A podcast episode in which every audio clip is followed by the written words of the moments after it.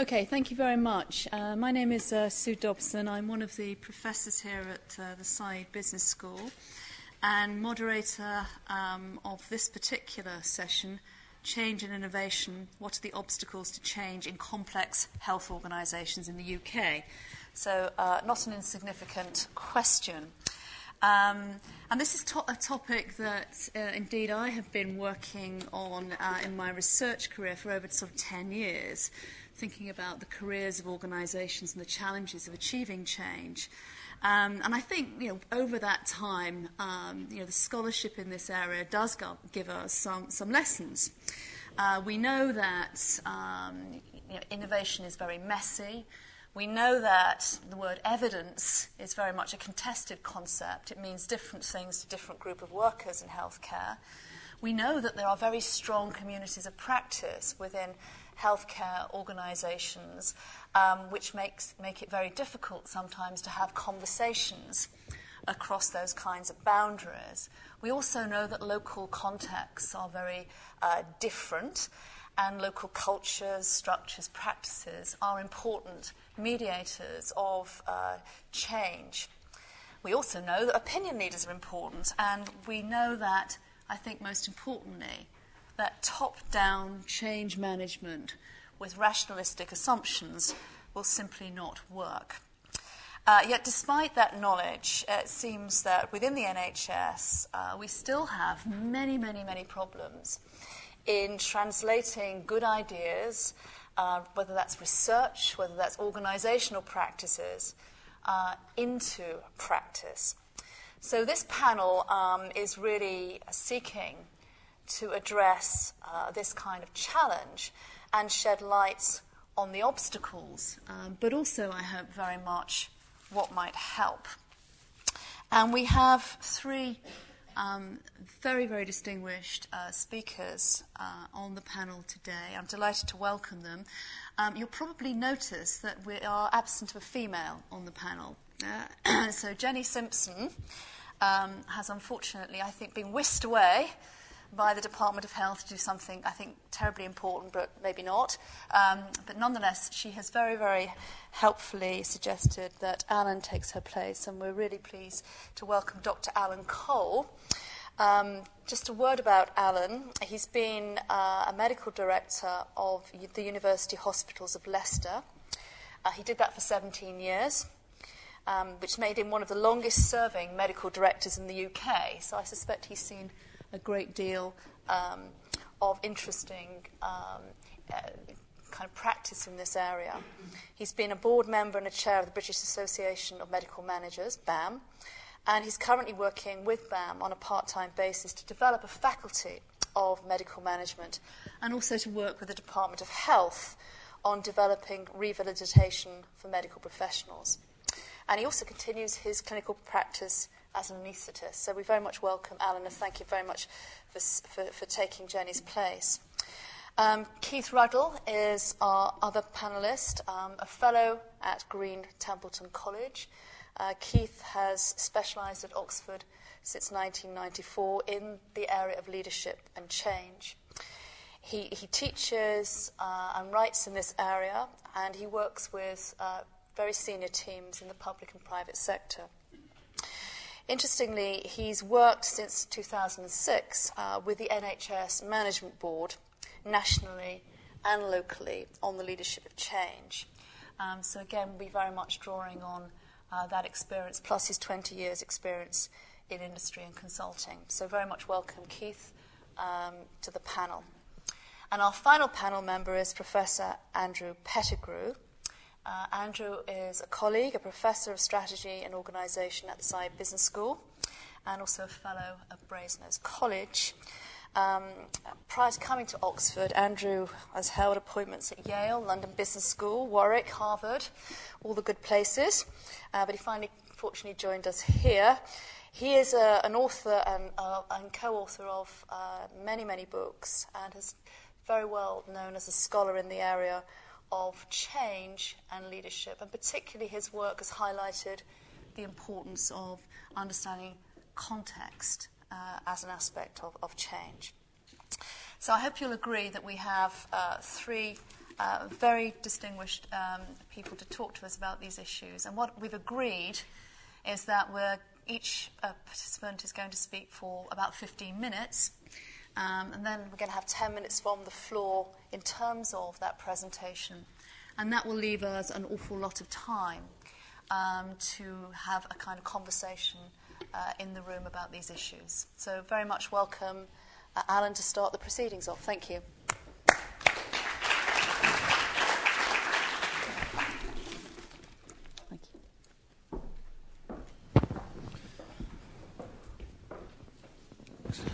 Good afternoon.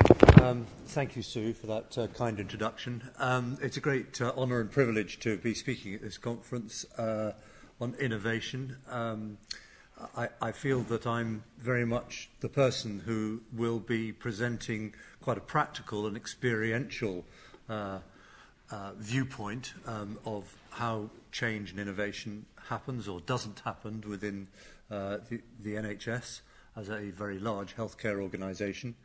Um, and I, I, having uh, been asked to do this at rather late notice, um, I um, apologise in advance that I've, I've, I've only just put a few overheads together just to act as an aid memoir for the things that I particularly want to say. Because I, uh, what, what I'm wanting to do is, is to give you uh, an idea of what my focus is uh, and where I come from and the sort of things that I think are important uh, from an experiential and a medical director's point of view, which will enable you to uh, direct questions at me later um, and r- recognise that uh, what, what um, at least some of the perspectives that I, that I have. um, I'll just try and. I, I'm going to start off uh, with um, just some questions because I think we, we come at this subject, particularly if you come at it from outside the NHS.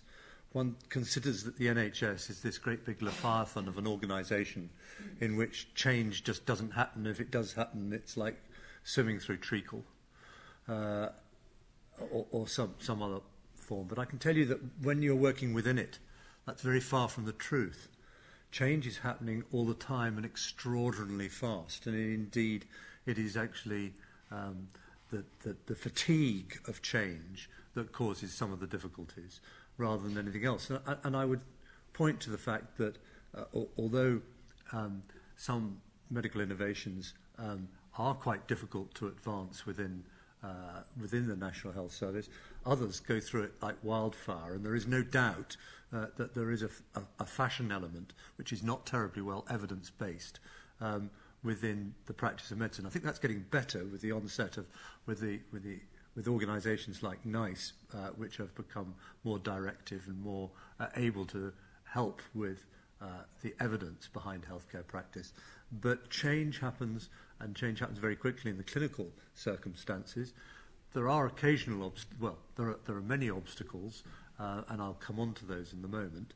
Um, but it's amazing how one finds ways around those obstacles. And in particular, I would like to actually point out um, the number of changes that happen uh, from a management point of view.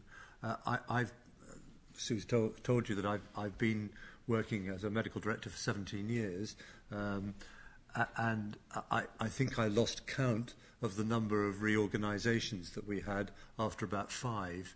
Um, so we are constantly getting um, reorganisations, restructures, changes the way we do things. And I have to say that the evidence base behind some of the management changes is extraordinarily thin uh, as a, a, from, from an experience, my experience uh, point of view. So um, I, I just wanted to get that context right in the first place. Does the NHS resist all change? No, it doesn't. It might get tired, but basically there is a huge amount of change going on in, in it the whole time. Um, is there a lack of enthusiasm? It, it, seldom a year goes past um, when one doesn't hear people within the health service telling you uh, that the morale is at its lowest in the NHS than it has been in its life. And I think every year that goes by, people actually claim that.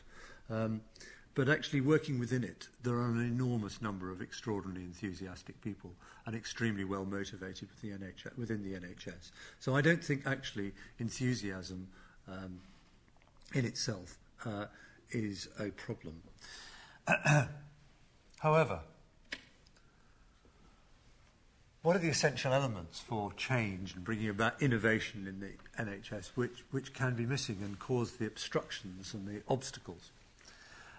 And I put at the top clinical engagement, and I think I shouldn't have put clinical engagement. I think I should have put clinical leadership, or at least leadership in, in general, but uh, which needs to be clinically focused. Um, there is no doubt, and one doesn't want to be elitist about this, but there is no doubt that the influence and opinion forming within uh, healthcare is dominated by the medical profession. Not solely, but it is still dominated by the medical profession. And um, if one wants to get a change in place, it is very unlikely to happen unless you have opinion formers, opinion leaders within the clinical community who will take that, who, who will believe in the change and will take it forward. Imposed uh, change uh, without clinical engagement is almost always destined to fail. And I'll try and give some examples in a, in a, in a few minutes. Um, and that works partly because clinicians can be enthusiastic and can drive uh, change, but they can also be great obstructors if they don't actually believe in a change. And there are numerous ways that um, doctors uh, are able to obstruct change um, even if it is change which is driven by the force of the law. the next um, element is the need to realise benefits. My experience is that there are constantly, as I've already said, there are constantly n- new things happening within the NHS. There are constant innovations, constant ideas coming up with people with often good ideas. And implementation can happen fairly in, in, for many of them. But where they often fall down is that they really are benefits. They're good ideas, and there are real benefits both in quality and po- quite often in cost terms as well, so in productivity terms. But if those benefits aren't realised, then the idea begins to fail.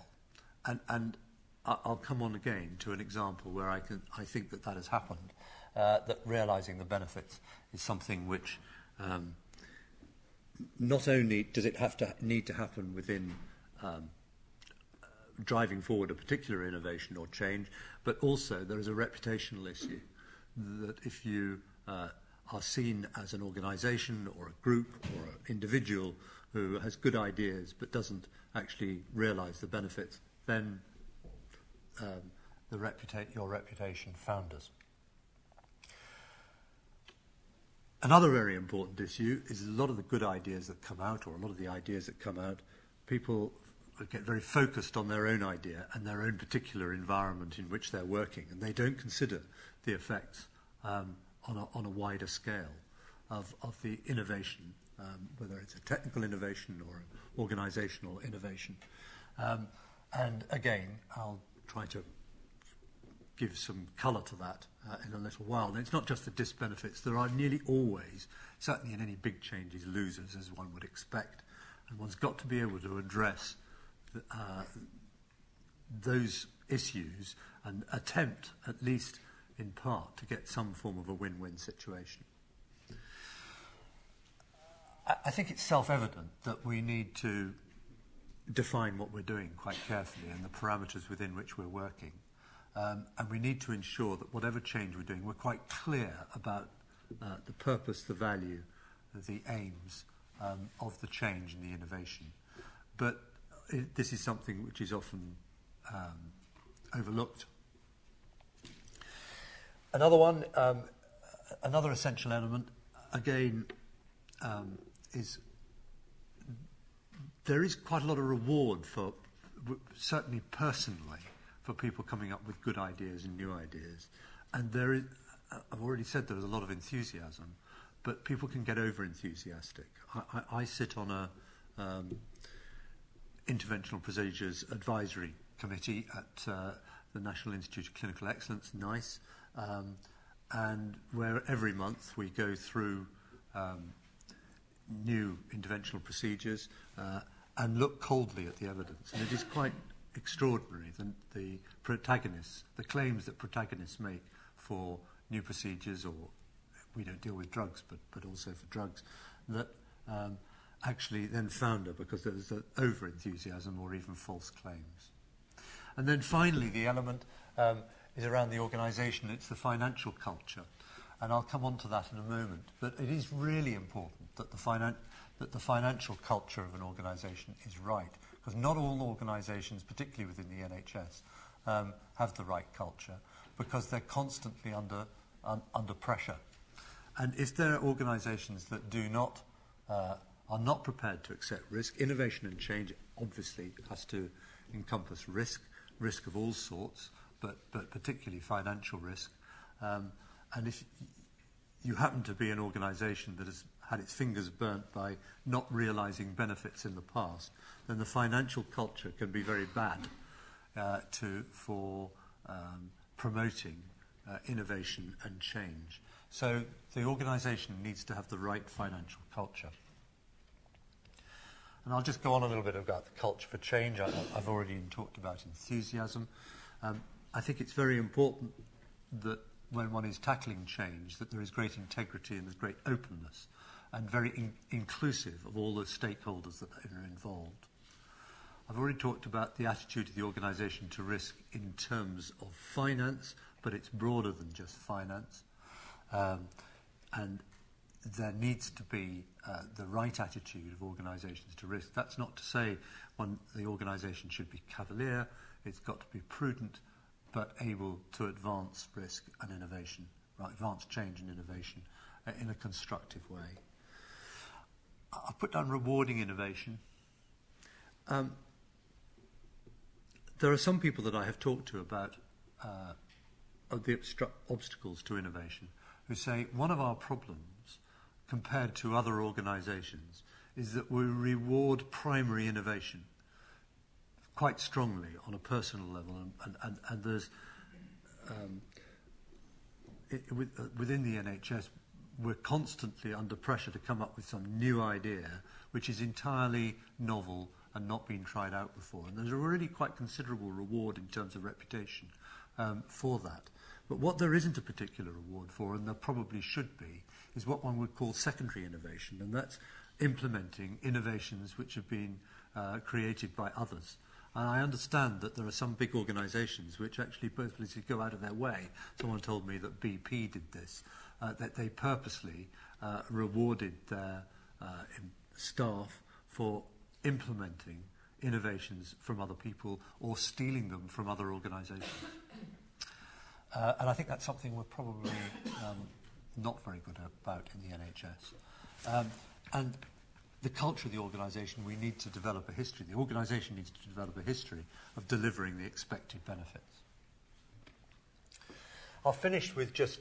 I, I'm not, don't think I'm going to go through all of the all the sort of story behind all these, but it, it, the purpose of this slide is just to show you some of the areas that I've been involved in. Uh, it's, it's only a few, but they're just things which immediately came to my mind when, when I'm when I'm talking about change and innovation and the things that I've been involved in. So, um, uh, and, and I'll just explain in a few words each one. Um, I think we all know that um, of, of Lord Ara Darzi and the work that he did around uh, developing change, which had its foundations in London. And um, one of the concepts that he uh, espoused was uh, the idea of polyclinics, which is, if you like, um, a network of healthcare provision um, centred around health centres in the community, um, polyclinics or polysystems. Um, and the idea is, that you can take care, much care, the more simple care, away from hospitals, which probably aren't very healthy environments anyway, um, and take them uh, more into the community. It's a great idea, great change.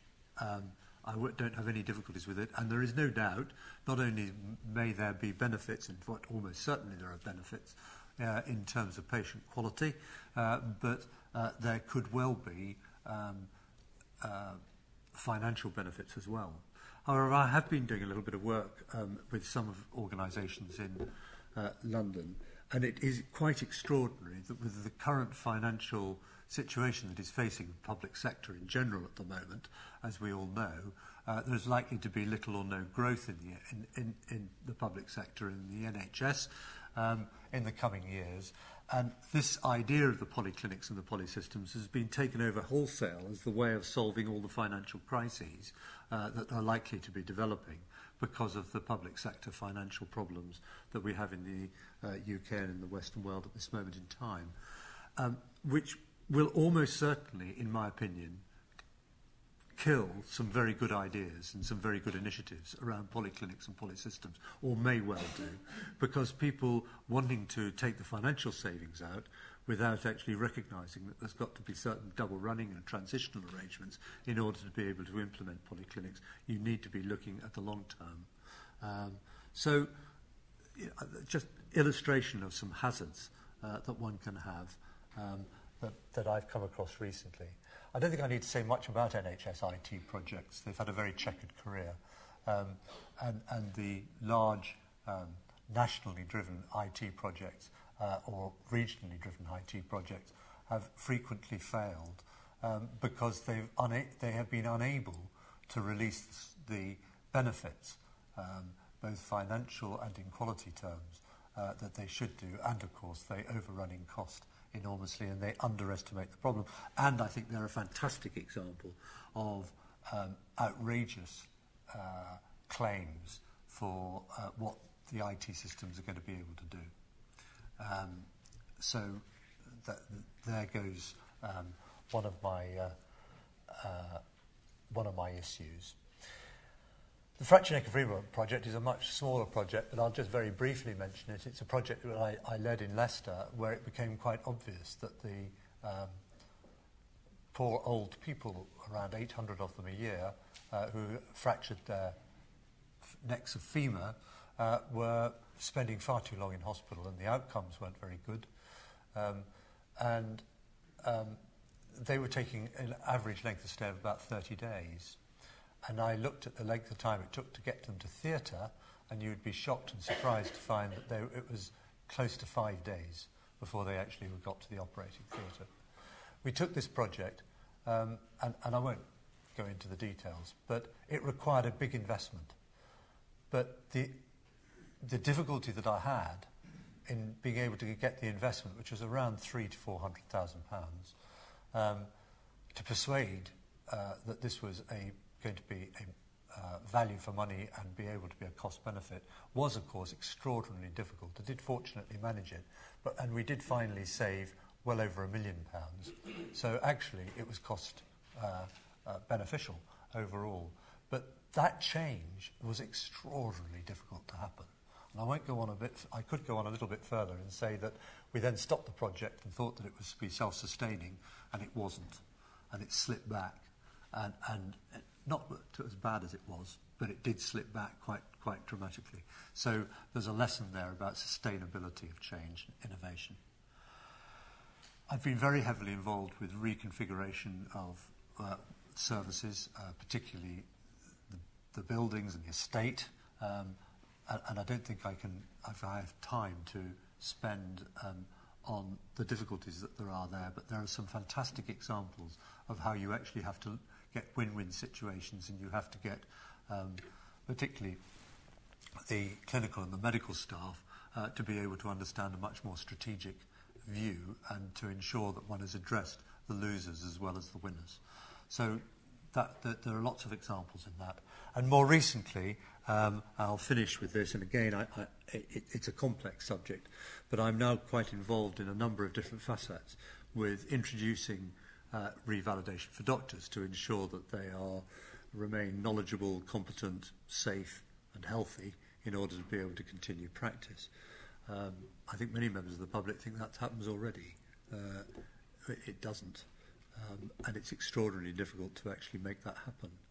Uh, but it's, it's again a change which um, has illustrated to me all the issues that I need to address when I'm implementing it as a pilot in Leicester uh, and also in some of the work I'm doing nationally.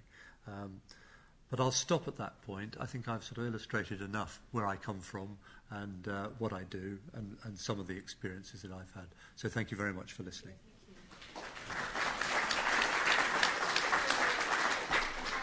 On the couch, perhaps we can have time for a couple of questions there. I'd like to ask you one, Alan. I mean, who are the key people to approach in a healthcare organisation if you want to achieve innovation? Yes, I, I think um, the most key people, as I've, I've really introduced in, in my talk already, uh, are likely to be the medical staff. But I think I need to go a bit further than just the medical staff. Nowadays, medical staff, certainly in a hospital environment, um, there is the, some form of hierarchy, which some years ago there wasn't. So that um, we now have clinical leaders, uh, we now have clinical directors, we now have medical directors, and frankly, they are probably the key people if one wants to get change and innovation actually get, got, in, got in to that particular environment. And indeed, I'd go further than that. Uh, I think they're probably more important to approach than the regular management of the hospital, such as chief executives uh, and, and the rest. I mean, I, I would say that because I've been a medical manager myself. But I, I think it's also important to recognise that at the individual organisational level, so there is um, probably more potency of getting innovation actually in place than there is uh, if one approaches it nationally. So I say that that's the, okay. the, probably the key point. Okay. Anything else from the, the floor? Any other questions? Thank you. These national health service IT projects, here it is.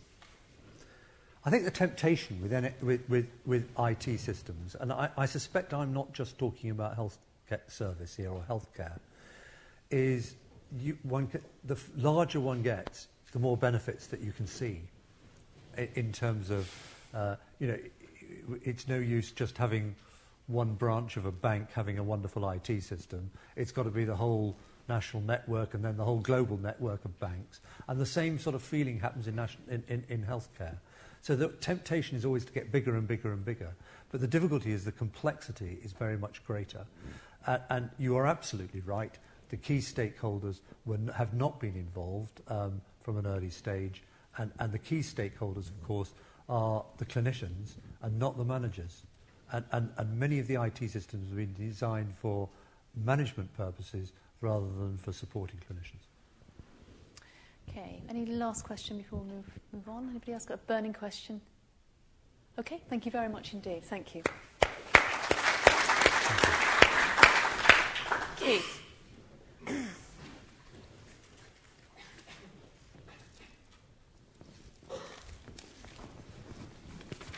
Right, we're there, Sue. Yep. Very good, thank you.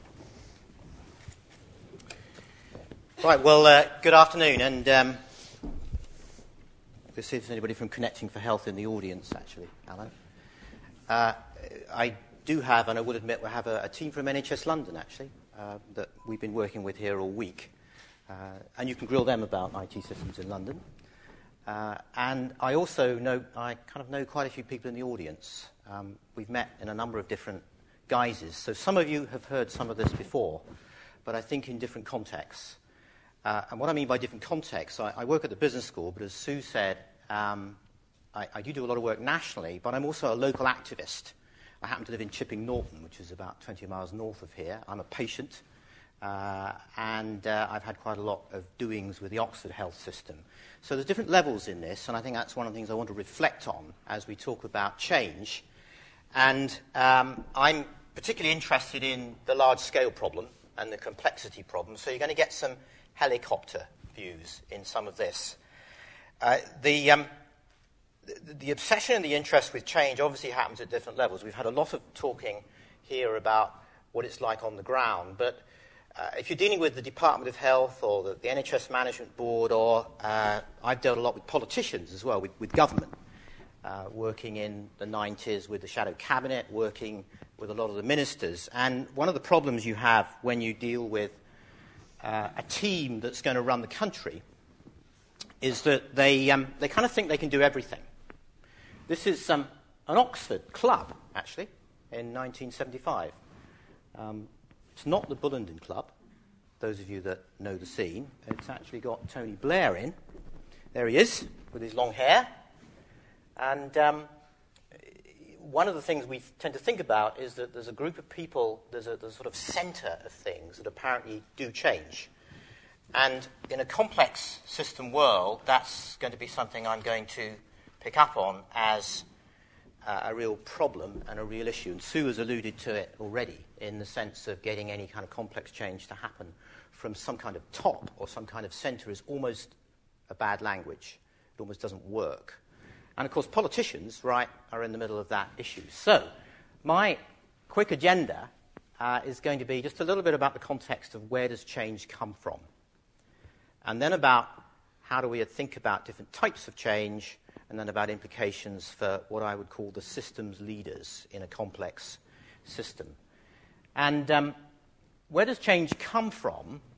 I think starts with an issue that if we're dealing with a complex system, and this is, uh, I've had a lot of, of, of, doings with public services in general. You know, six million people working in the public sector, thousands and thousands of organizations, of which health, social care is one part. This is a massive, complex system, and apparently, if you're in number 10, you think you can change it. Apparently, if you're in some position, you think you can have an influence. So, my salutary experience here was in 2000 working in the Cabinet Office, where the request was to say, what can we do about leadership in the public sector? With an underlying rhetoric that says, why don't we hire 250 terrific leaders from the private sector, because they're good, aren't they? And get them to run the place, change it, turn it round, do something. This is, this is a complex system. It doesn't work. But that's one set of actors in the process. I'd like to turn it upside down and say, well, but hang on a moment, do we really understand where change comes from? So, outside health, I, example I use quite a lot. Rebecca Hosking. Anybody knows Rebecca?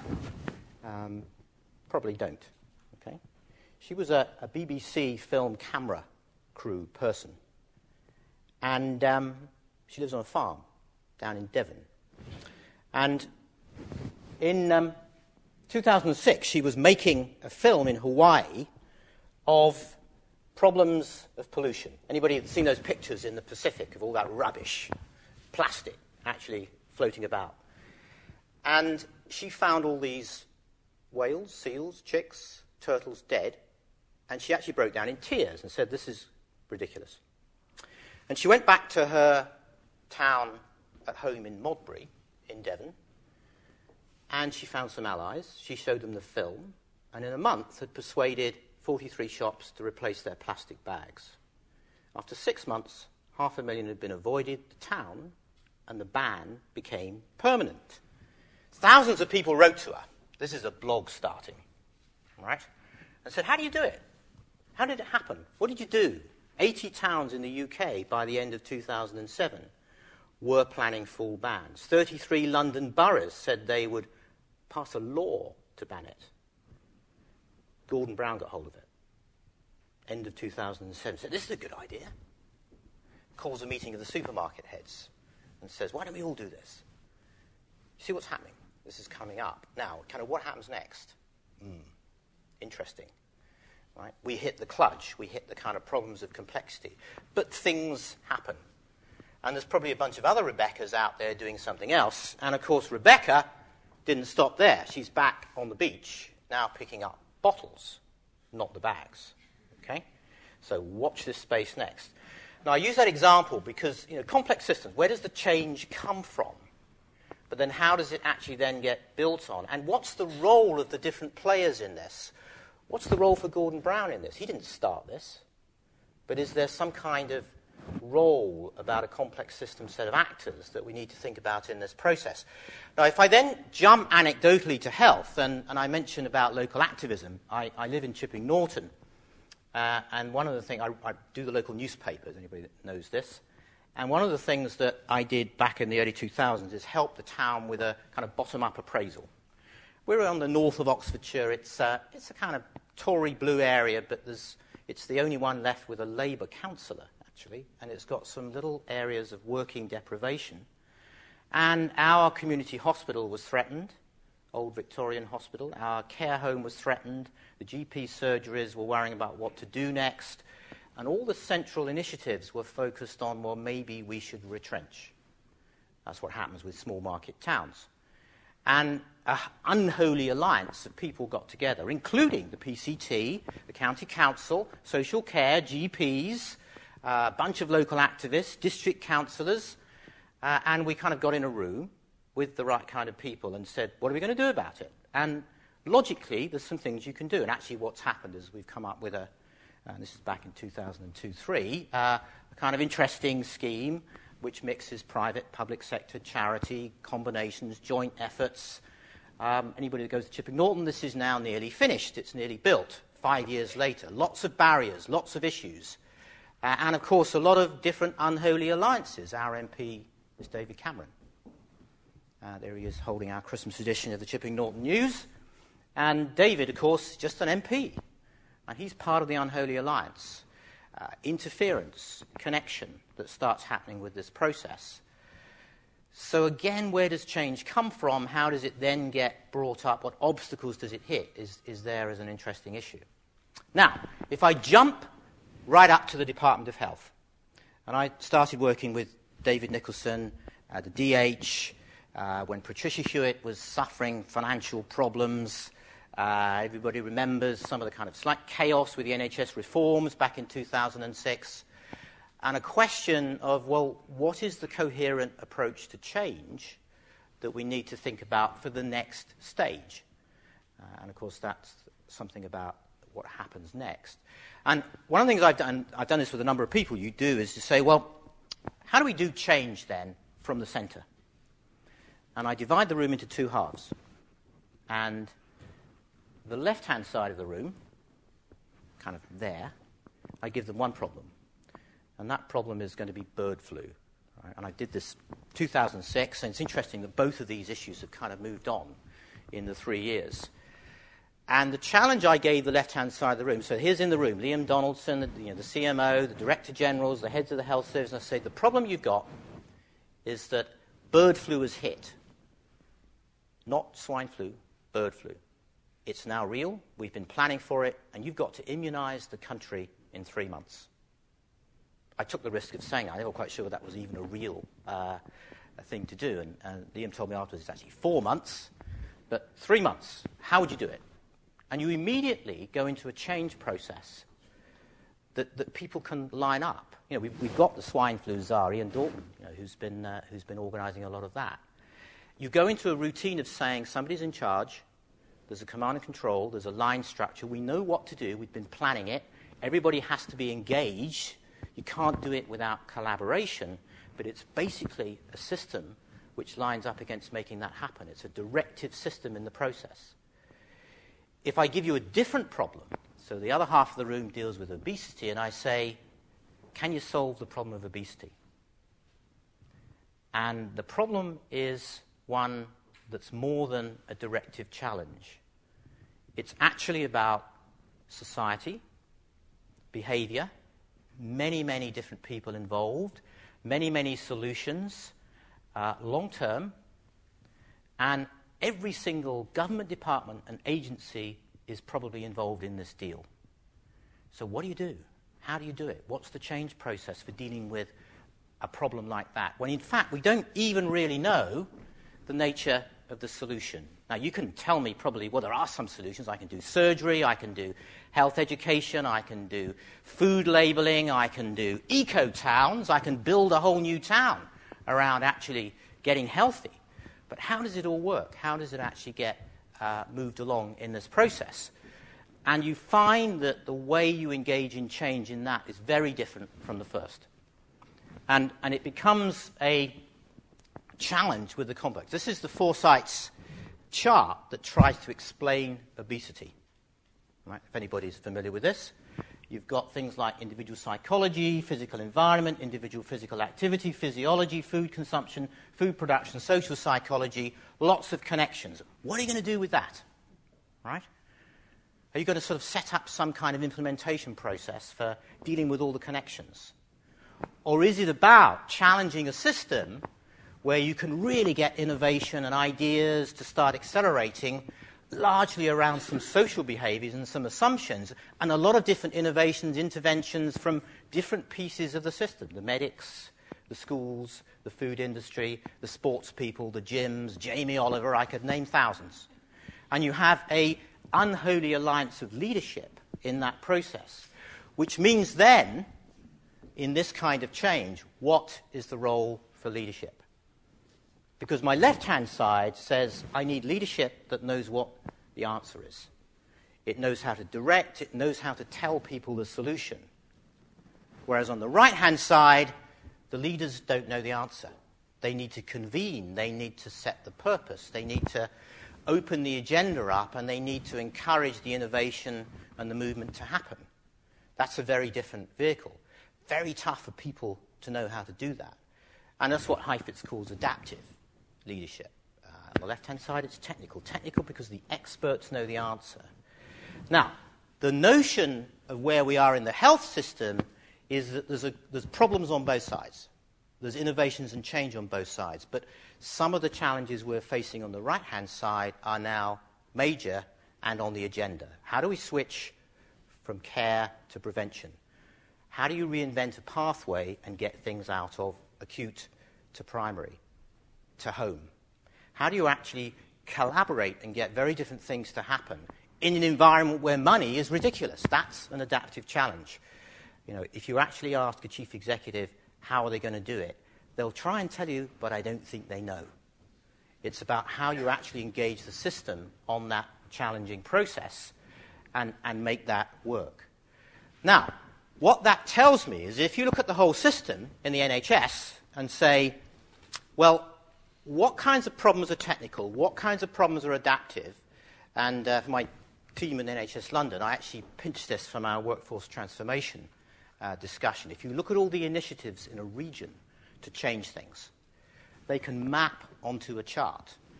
And, and I'm not going to go through the whole lot. On the left hand side, you start feeling about change initiatives that are quite directive. You kind of know how to implement them. Some of them are on the ground and local, some of them across a region, some of them across a system. Mechanical levers that you can pull, perhaps, in this process. But on the right hand side, there's a bunch of stuff, and I include polyclinics in that right hand side. Kind of, I sort of know what a polyclinic is, but if I try and actually really make it work in lots of different places, it sometimes doesn't work in some, it works in others. It doesn't connect up. The context, I know Andrew's going to talk about this, will be very specific. So, how do I lead the right hand side of work? when I don't know exactly how to do it? How do I actually stimulate the system? How do I connect the dots? How does diffusion happen across that right hand side system? A major issue. Which brings me, therefore, to my last thought on kind of where we are on the journey of the health system. What is the implication of this for different kinds of leadership? And indeed, where we go with the NHS next? Where do we go with the leadership model and even the political and policy model that we need to do next. And I'm at the moment embroiled with post election scenarios of what will happen if Andrew Lansley appears with a team in the middle of a train wreck of a money problem. All right? What will happen? How will it play out? And how will it work? And what happens on the ground when those issues are really hitting you in spades? And, and for me, that raises some interesting issues about if I'm sitting with, with David Nicholson and the NHS Management Board about how do you actually act as a systems leader with a new political environment in that context. And uh, in very simple terms, in my last couple of slides, and, and, it's quite interesting at the moment that if you look at the kind of challenge in the health system, the, the QIPP agenda, uh, the money problems, the get closer to home problems, that there is different ways in which people are assuming you can make that happen. And, and David himself has got a funny language that he's using at the moment around with the SHA heads, which is, uses the language is it L shaped or is it triangle? And when you're going to have to remember that one to take away from here. And what he, what he means by that is that if you look at how you really, perhaps in the old world, get things to happen in an NHS system, you kind of own it all and you tell them what to do and you try and manage it downwards with a direct, thick black line. That's not what the hands off state wants to do. It's not what the Conservatives want to do. They want to use the L, the levers, the commissioning, the tariffs, the regulating, the market making. Now, right at the moment, we're using both. And it's very interesting if you look at the challenges in London or the Northwest or the Southeast, there's mixtures of these things going on. Uh, but if you look at a political environment, the ideology will use very different parts of the triangle. And where that goes next is going to be an interesting dichotomy. However, all this left hand side is technical. The adaptive isn't there. If you want the adaptive change to work, you need the right hand side. And the right hand side is a very different role for the state and a very different role for leaders. It's about influence, it's about purpose, it's about outcomes, it's about catalytic change and challenge. And those red words down the right are very different from levers on the left. They're about deviance and innovation and social movements and behavioral economics. That's, that's coming on the scene in a big faddish way, right? But it's mm-hmm. always been there. But it's how do you get systems to move without direction? And, and the deployment of the right hand side parts of these, where I would end up, is where we really need to think how different players in the game can have a role, both at national level and locally. Because this applies if you're running a hospital. It certainly applies if you're running a health system.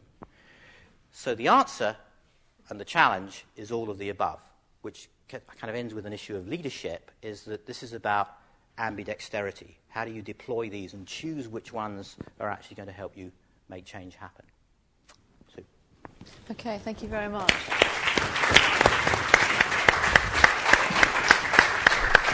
Okay, again, Keith, you've, you've, given us a lot to debate and think about, which I'm sure we'll take up. We've got time for a couple of questions uh, on the presentation directly. Anybody have anything burning?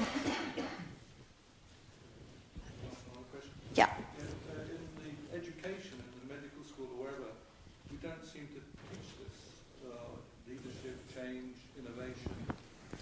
So I just wondered, uh, shouldn't these, these people have the culture already beforehand? And secondly, we're training people to mainly to be a, acute doctor uh, medicine, when 80% of the patients, at least in the UK, are chronic patients and growing worldwide. So we're, we've got acute hospitals which need to be closed down more and build more chronic management. And chronic management can be like a diabetes nurse in the community is probably better than you going to the hospital. He's much more expert and knows how to treat it, whereas the doctor in the hospital is always treating acute paces, patients and not really managing chronic. So the whole educational way we manage the people coming into the system is wrong, I think.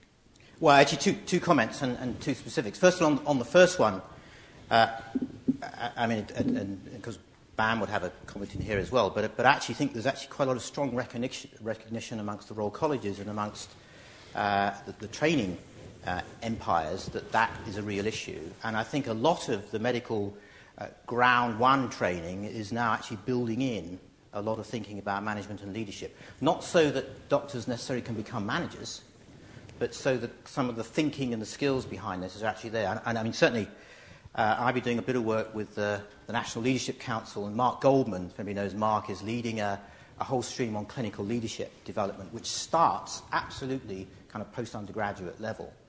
And, and it's not about developing kind of, you know, the top level leaders. Uh, and I'm, I'm with you 100%. I think actually you find that there's a lot of momentum behind the Royal College's thinking and, and development of, of building in leadership skills. And certainly things like the BAMM Foundation programs, which are kind of the next level up Start, yeah. for clinical leaders, I, I, think are now very good.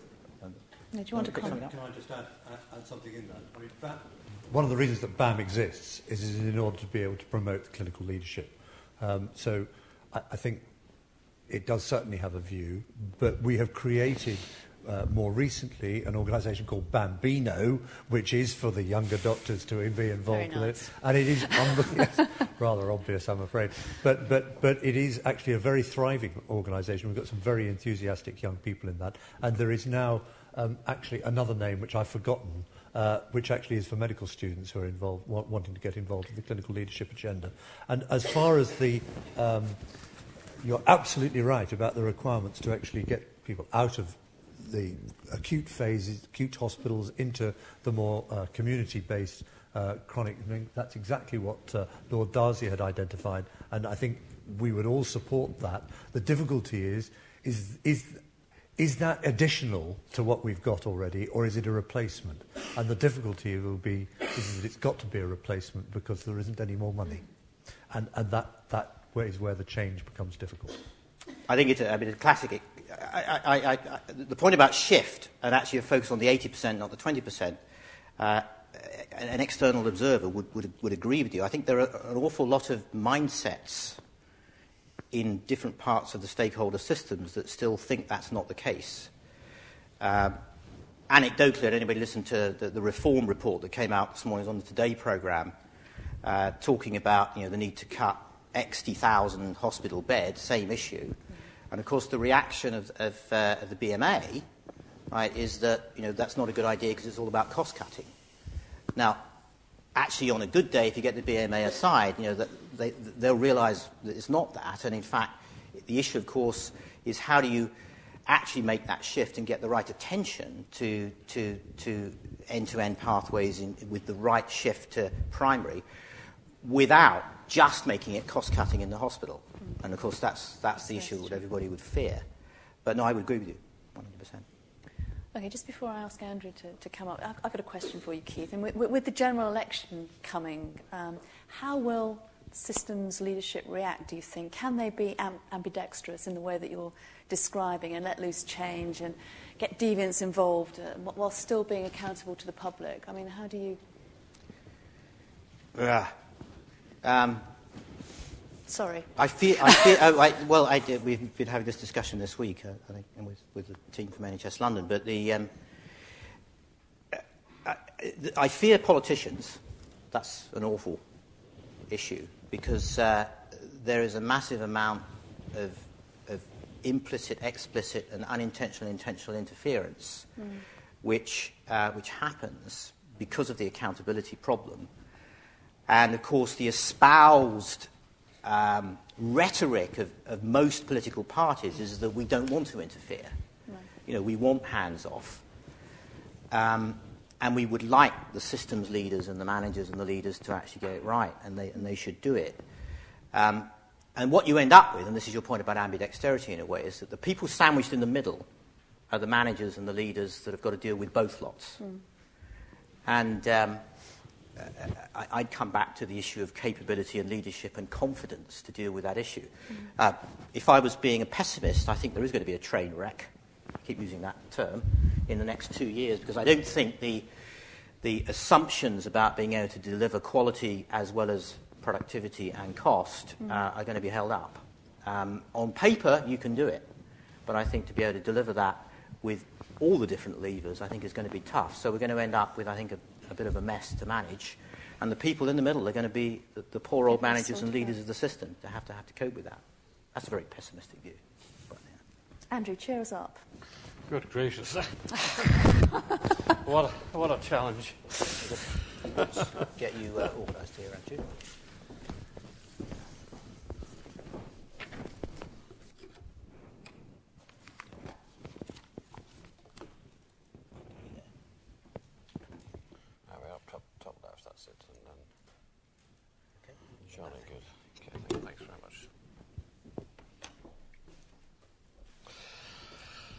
Well, can I cheer everybody up? Uh, I've got, I've got about 15 minutes. I must say the, uh, the three speakers have been chosen well. There, there are some complementarities uh, between what we're saying, but also some consistency.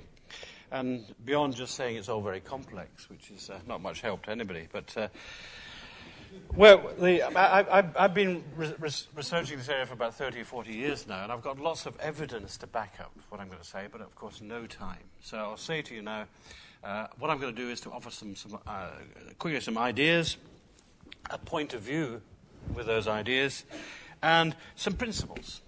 Keep it high level. Uh, those of you who want to find out where is the research which underpins what I'm saying, very happy to discuss that afterwards. No problem. So, what's the. Uh, um, where am I going? Well, putting change in its place, or innovation in its place, actually, is probably a good place to start. I mean, everybody assumes, uh, people assume when I stand up and talk about change, I'm in favour of, in- of change. You know? Change is progress. Change is progressive. Because it isn't, you know, and we'll talk a little bit about that. We've had some indication of that already. So, putting change in its place is, is one thing we should talk about. And, uh, and of course, the other key thing about change innovation is that very often they're, they're just intermediate goods. I'm in the business of being a scholar, so people, people when they measure my performance, they, they look at how many publications I produced and in what kind of journals. But that's not good. I mean, that's just an intermediate step.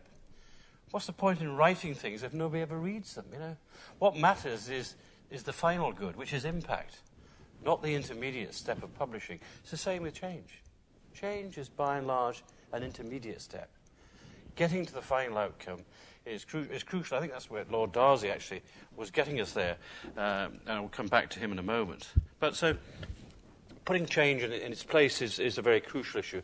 Some questions. I thought it might be help to, to explain where somebody like myself comes from, who's researching this area, to, to sort of see what sort of questions am I interested in at the moment. And as we all know, the questions are often a lot more interesting than the answers. But at least uh, I'll show you two or three questions which at the moment I think are very interesting in this area, so you kind of look, locate us, uh, me, in that kind of way.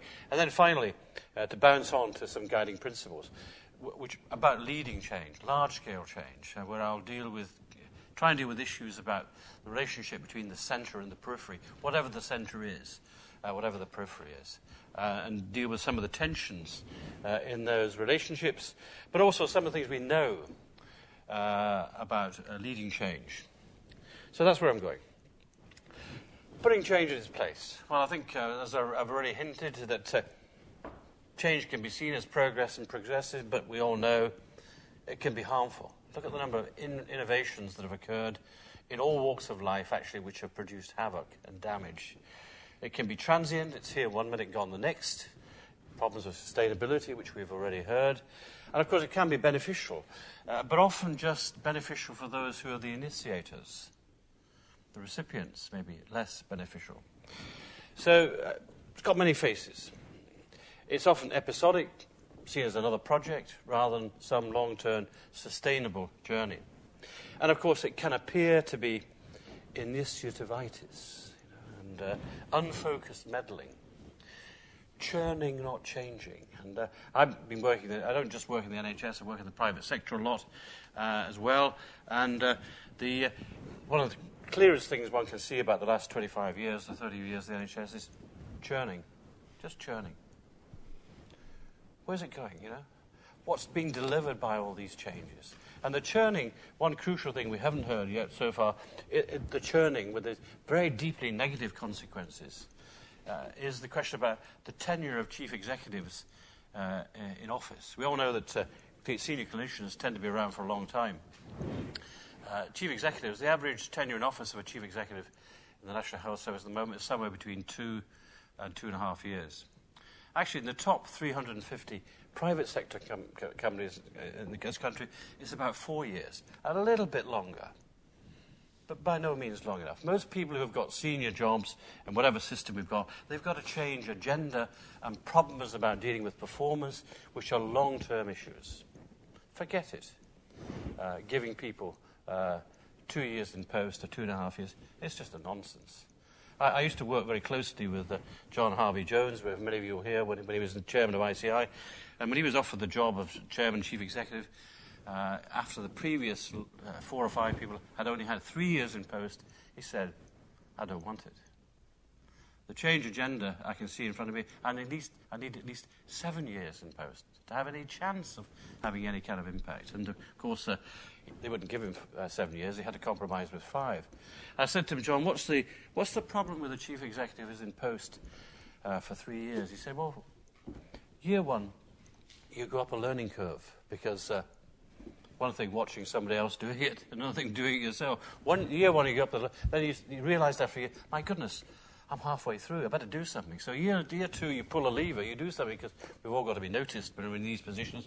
And then year, year three, what happens in year three is you, you lay the minefield for your successor. You know? So And the next one comes in, there's another uh, explosion. So the net effect of that, of course, is inertia. The net effect of that degree of churning is actually inertia. So churning is a, a serious malpractice here, and uh, something which I mean, I've, I've tried to tease a number of chief executives in the NHS about this, and they, they regularly say or imply that uh, the problem in the NHS is that uh, what used to be called health authorities, now trusts, these are sovereign states. They've all got their own chief, and they won't, there won't be any sort of central meddling to orchestrate people's careers. So not only are people churning too much in senior management positions, but of course, and they're not around long enough to have any impact, but it just becomes progressively uh, more difficult to deliver. I've mentioned the point about this. It's um, very often change is an intermediate good. Uh, when what we're really looking for is um, uh, some final good, some socially and economically important outcome. And uh, of course, the thing that Darzi was most interested in uh, was in the improvement in the patient experience and the improvement in patient outcomes. When I spoke to him I said, in fact thank God somebody's finally got to the, the final outcome, you know, after all these years of churning and messing about with the organisation and the systems and uh, bits and pieces. And, but of course, one can see that uh, his the prospects there may be endangered by what we are just about to hear. See, as Keith was suggesting, that uh, it's going to be quite difficult to deal with the duality or triality of uh, quality productivity uh, and, uh, uh, and, and, efficiency. And in the next era, most chief executives are going to have to live with those dualities or trialities. They're going to have to balance one, and, but not at the expense of the other. So that's going to be quite tough as we go into the, uh, the, the, next era. In terms of uh, questions, I mean, these are the ones that uh, interest me, just to give you an example of the sort of things that people in this kind of field at the moment are interested in. What's the relationship between leadership change and performance improvement in this hospital or community? As, as I say again, that you know anybody, anybody, any, anybody can deliver change. The question is, can you deliver change which raises performance uh, improvement? That, that's the issue. So it's the relationship between leadership, uh, change, and performance, which is the jugular question, if you might say. I think one of the particular things about the NHS, which is not particular, is this question about pace of change. Uh, I've worked very a lot at ICI and BP and Shell and all sorts of large private sector organizations, and one sees all the time wherever something appears at the top, which is supposed to be overwhelming and has to affect everybody, you always get a differential pace. It gets picked up faster in some localities than others and has a bigger impact faster if it's going to have a positive impact in some, loca- some localities than others exactly the same thing uh, happens in the NHS. Unsurprisingly, there are many NHSs. So the question about receptivity for change and why is it you get this differential pace, differential, uh, differ, differential impact, It's something that's been studied, but I think we need to know a lot more. Of course, everybody's coming out of a period of uh, targets and terror. Uh, everybody's interested uh, in, uh, uh, in, in, failure or relative failure. And of course, one ought to be interested there also in the processes of recovery and renewal. In fact, we've just finished an ASPIG project I did with a PhD student. I think it's a very important piece of work on what are the capabilities that are needed uh, uh, to recover and renew uh, acute hospitals which are, are, um, are failing. So these are some important questions. Uh, what about some guiding principles? Well, I, I'm going to put forward a theory in a moment. Let me give you some advance warning of the theory, or the elements of a theory. If you're interested in the relationship between leadership, change, and performance, uh, one uh, critical thing to do, of course, is to have a, a theory which would posit that kind of relationship uh, in theoretical terms. The, the one theory which has emerged, in fact, emerged from some industrial economists uh, from Stanford University, Milgram and Roberts, when they first brought it out, it was called the new economics of complementarities. But it's essentially a theory about change uh, and leadership. And what they posit uh, is the notion that uh, uh, if you want to make changes and increase the probability of driving up performance, uh, then you have to make changes in mutually reinforcing sets.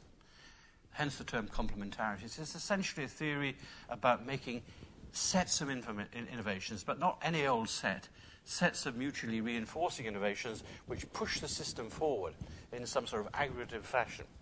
And they, this theory actually is based on um, supermodularity and lattice theory from mathematics, but it, it, it, they, they, conducted some empirical work around it, and other people have done so since. Uh, and it's a powerful way of thinking about many of the issues that we're, uh, we're, we're, addressing today. What are the implications of such a theory, uh, of, uh, of some, some set of people thinking and acting upon a system holistically, you can see a quick and easy move from that to the importance of strong, aware, and engaged central direction. On all these words are important strong, aware, certainly engaged. And in this, there are some you know, uh, crucial issues. And uh, some of them, again, a quite simple question Is the direction? What is the direction, and is it clear? Is there a directional story? And uh, you might think, well, I'm sure everybody has a directional story. Uh, but it's amazing, actually, uh, people who start off on change initiatives who are actually not that clear about direction. They certainly don't have a consistent and comprehensive and coherent view of it.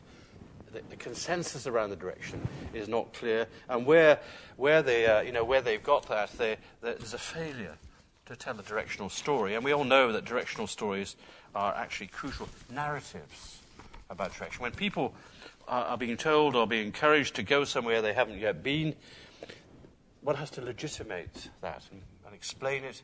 And here, the directional story is crucial. We all know that the, the best directional stories connect up the past, the present, and the future. So that's pretty important. And of course, we all know about the power and significance of communication. The duality of centralizing and decentralizing. There's been a lot of talk, you may have noticed recently, about empowerment in the NHS, which is justified given the history. But I think um, uh, this is a, this question about centralizing and decentralizing, where the power lies, where the things are shaped, uh, and the, the, balance of centralizing and decentralizing in most organizations. Often, usually, there's a sort of ever swinging pendulum. Every 10 years, the pendulum swings from be centralizing to decentralizing, and the, then the pendulum swings back again. One of the striking characteristics one sees about modern corporations in the private sector at the moment is the capacity to handle the, this duality of centralizing and decentralizing at the same time. It's another crucial duality. And yeah, empowerment? Yeah. Only a fool empowers without holding the ring. You need both, surely. Not one at the expense of the other. So the philosophy of higher tiers setting and holding the ring and marrying top down pressure with bottom up concerns is a crucial sort of marriage uh, in this process. Foundings, well, we all know foundings are fateful in human conduct.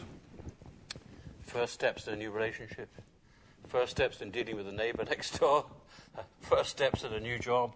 We all know that foundings are fateful in human life, and they're certainly fateful uh, in transformational journeys. Where and when one starts, what one starts with, uh, usually fateful to what follow. Uh, I've seen time and time again those who are fastest out of the gate are often fastest into the trap and out of the game. Not thinking things through clearly at the front end is, we all know, is, uh, and of course, it, it, tends to lead to regression. Things going backwards, faster, in fact, than uh, uh, you went forward. So you end up not at one or zero where you started, you end up at zero minus ten, with a lot of bad feeling around about ever attempting anything like that again. Uh, uh, as Sue has already uh, suggested, I'm, I'm, very much a contextualist. In spite of what I've been saying about the, the importance of uh, a powerful and highly engaged centre, the relationship with the periphery is crucial. And uh, this leads on to the key issue about the, the, another duality of standardizing and customizing. The dangers, of course, of central influence is, the, is the danger of standardization everybody's going to get sheep dipped in the same way. Everybody's going to get the same dose. And we're all going to California, but everybody's going on the same route, with, you know, et cetera, et cetera. The, the, the, the power here, the power come here comes from balancing off standardization, which presumably is about direction, with uh, customizing the route and the pace to reflect the local context. So again, it's a message about holding the ring uh, and empowering, if you like, expressed in a slightly different way. The complement, I'll finish with one or two observations about uh, complementarities. Which is the, so the original work was done by, uh, in the mid 1990s by an unlikely pair of industrial economists who are not usually interested in the kind of issues that we're talking about. In fact, what they developed was a very powerful theory about, uh, uh, about the, the, relationship between leadership and change. It's now been developed by a number of other people, including ourselves, and a much stronger uh, evidence base. But what, what, are the, what are the core precepts? Well, um, they are these. It's seeing performance and change, again, as a holistic system whose integrated nature and mutual reinforcement are antithetical to piecemeal change one of the famous phrases of Milgrom and Roberts doing more of one thing increases the returns of doing more of another. And the, the, the, the choice of the practices, the complements, should not be thought of as discretely, but as belonging to a potentially integrated system of mutually reinforcing uh, uh, elements. These are some of the core precepts of, uh, of thinking, which have now been tested out in a, range of studies uh, from studies do, uh, looking at the uh, American steel mills and why, why some American steel mills have been able to generate much higher levels of productivity than others. So the dependent variable there was a measure of productivity. Uh, to big studies in Japan and Europe and the United States on new forms of organizing and company performance. Uh, to the recent work we've just done on, on turning around of hospital trusts uh, where the evidence very substantially is confirmative of the two core propositions. The first one being about ensuring one looks at the system as a totality, decides on the core uh, complements, and makes those, in, those complementary innovations which are interdependent in a mutually reinforcing set. Where one does that, high probability of driving up performance. Uh, the opposite proposition is nearly always you substantiated as well, which is about the dangers of singular innovation. Where one inv- in- innovates singularly, uh, more, you, not only will you not drive up performance, but there's plenty of evidence to show it actually drives down performance. So, as you can see, uh, I'll stop there uh, so we can move on. But the, the, these, are, the, these are some of the thoughts I would, uh, I would give at the moment to, uh, to, to take our discussion forward.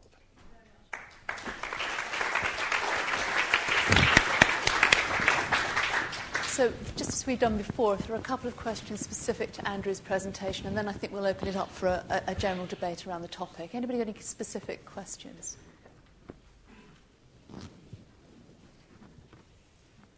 Perhaps I can ask you uh, one. I mean, what, what makes for a receptive context for change then and innovation? Well, I think it's, uh, in some cases, it's, uh, it's to do with, of course, the, the, availability of key leaders who are prepared to take responsibility. Mm. Uh, the emphasis being there on plural. Mm. I mean, there's been a, a, long history, I think misplaced history in the private sector of looking for individuals, of looking for transformational leaders, expecting key figures like Harvey Jones and so on can do it. But the, all the evidence suggests it's the, it's, it's the availability of key leaders, mm. sets of leaders who, as I emphasized earlier, in place long enough uh, to, to deal with the, the agenda.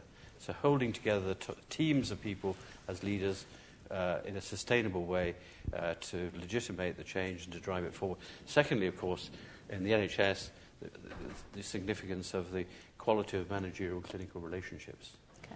Which we all know is, is crucial. Uh, and here we, we found, we, we, we, part of the vocabulary in the study I'm thinking of, we, we were able to identify what we call strategic clinicians, as we call them, clinicians who were interested in, in the hospital or the health authority or the trust, where it was, way beyond their own patch. Yeah.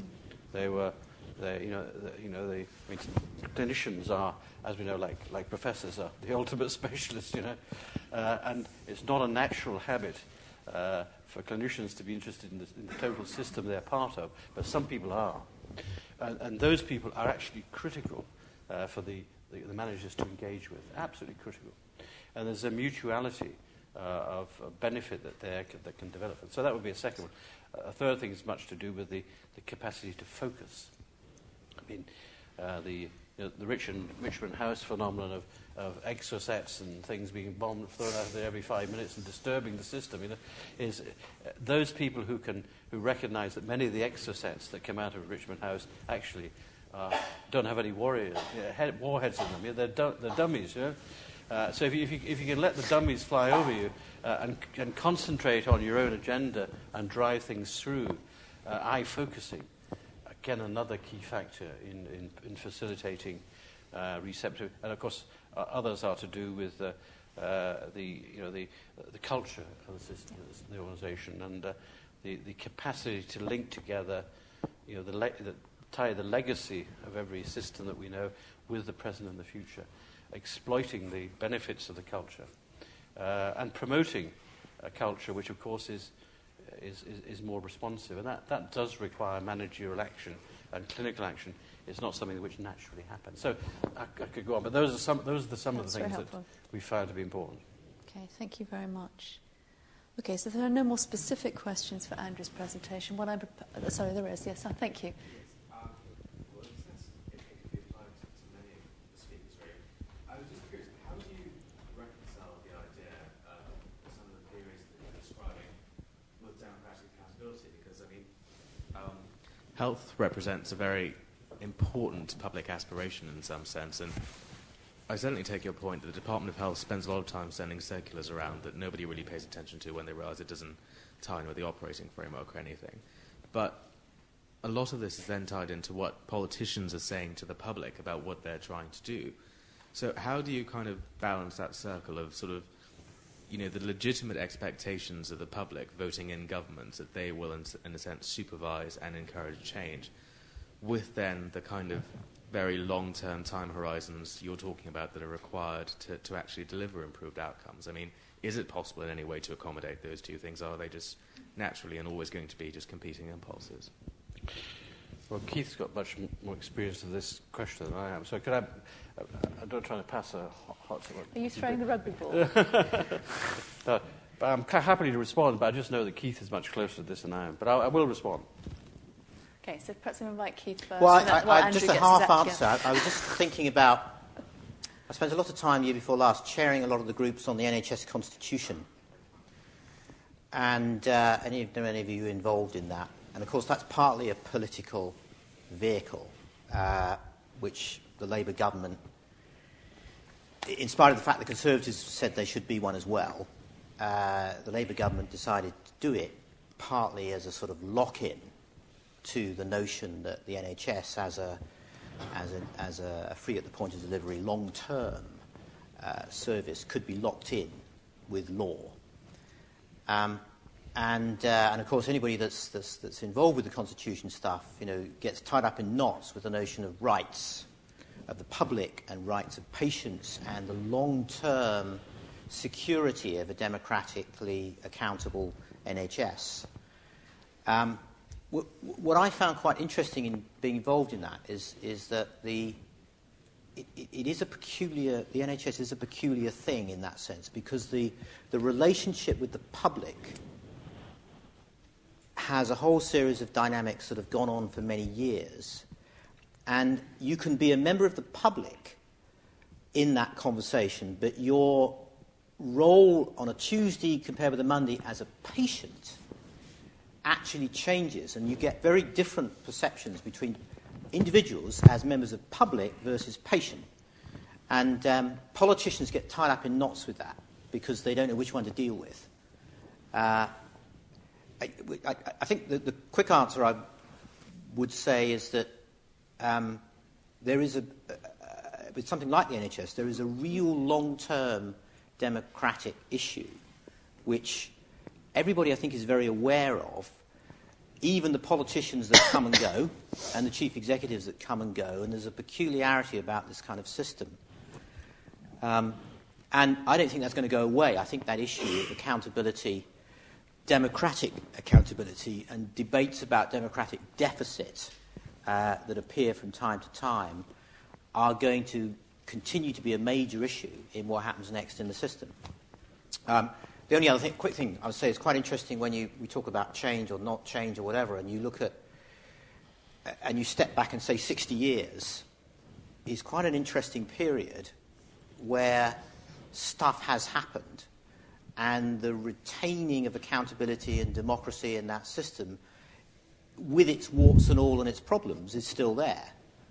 Now, will that actually potentially change? Maybe. And I, and I, um, because there, there, is, there is one set of views that says if the NHS goes bust, we will eventually break out of that whole democratic thinking and it will just open itself up as a regular industry uh, without that real connection with public. But I think we're a long way off doing that. So I'm not answering your question precisely, but I think there's an interesting set of issues that Yeah. are in there. Right, the one response I'd ma- make, having been given a moment to further to reflect on it, is the question about the relationship between democratic accountability and scale. Clearly, uh, these issues are, are more manageable at, at a local level than they are at the national level, which uh, some of them might seem absolutely impossible.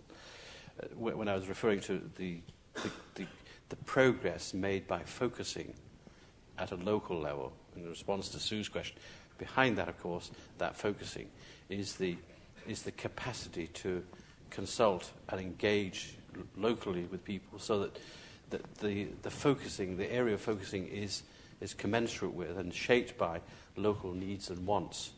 So you can see that that gives the whoever's managing the local system, of course, enormous uh, greater credibility and power, and of course, ability to hold off Richmond House. If, you, if you've consulted your local patch, and, and including the local MP, presumably, uh, he or she's involved in that process. Not only is it is the, the content area of the focusing likely to be clearer and sharpable and more sustainable, but of course it'll also be politically uh, much more acceptable. And if it's politically much more acceptable, again, more likely to be sustainable. So I can see that those are the issues you're getting at playing out much, much more powerfully at a local level than, of course, at the national level. The only thing I would just say in response to that, perhaps, is I mean, I, um, I should say, I, I, work, I'm a public affairs officer for the Royal College of Physicians, and one of the things we've been doing is observing um, reconfiguration within London as well, North London. And I mean, we don't take a formal view on it one way or the other, but it's certainly very clear that um, for a lot of local politicians, I don't think this is specific to London either, this is true of anywhere, you know, where an A&E is threatened, you just get the local MP sort of running down there to sort of get their pictures taken.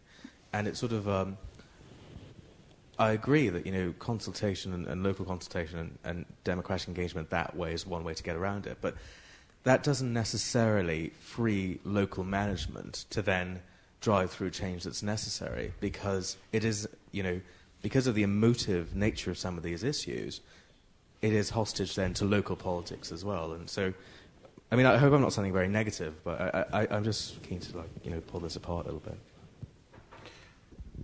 Well, I'll just respond by saying, sure, surely one of the, uh, things when when we, we talked earlier about what are effective leaders like. If you saw, if you saw one walking down the street, what would he or she look like? And what, what would you expect of them? One, of, one, of the things, one thing you would expect of them is the capacity to manage across boundaries. Uh, you know, and that's a highly political process, of course, which requires a, a great deal of skill. I think also skills of impression management, which are equally important, I think, uh, in that process. So I think these are standard skills that one would expect uh, uh, of, uh, of anybody in an authority position, whether they're clinicians or managers, who are trying to do something that they think is significant in their, in their locality. Okay, so opening up the questions to the floor. Yes, at the back there, please.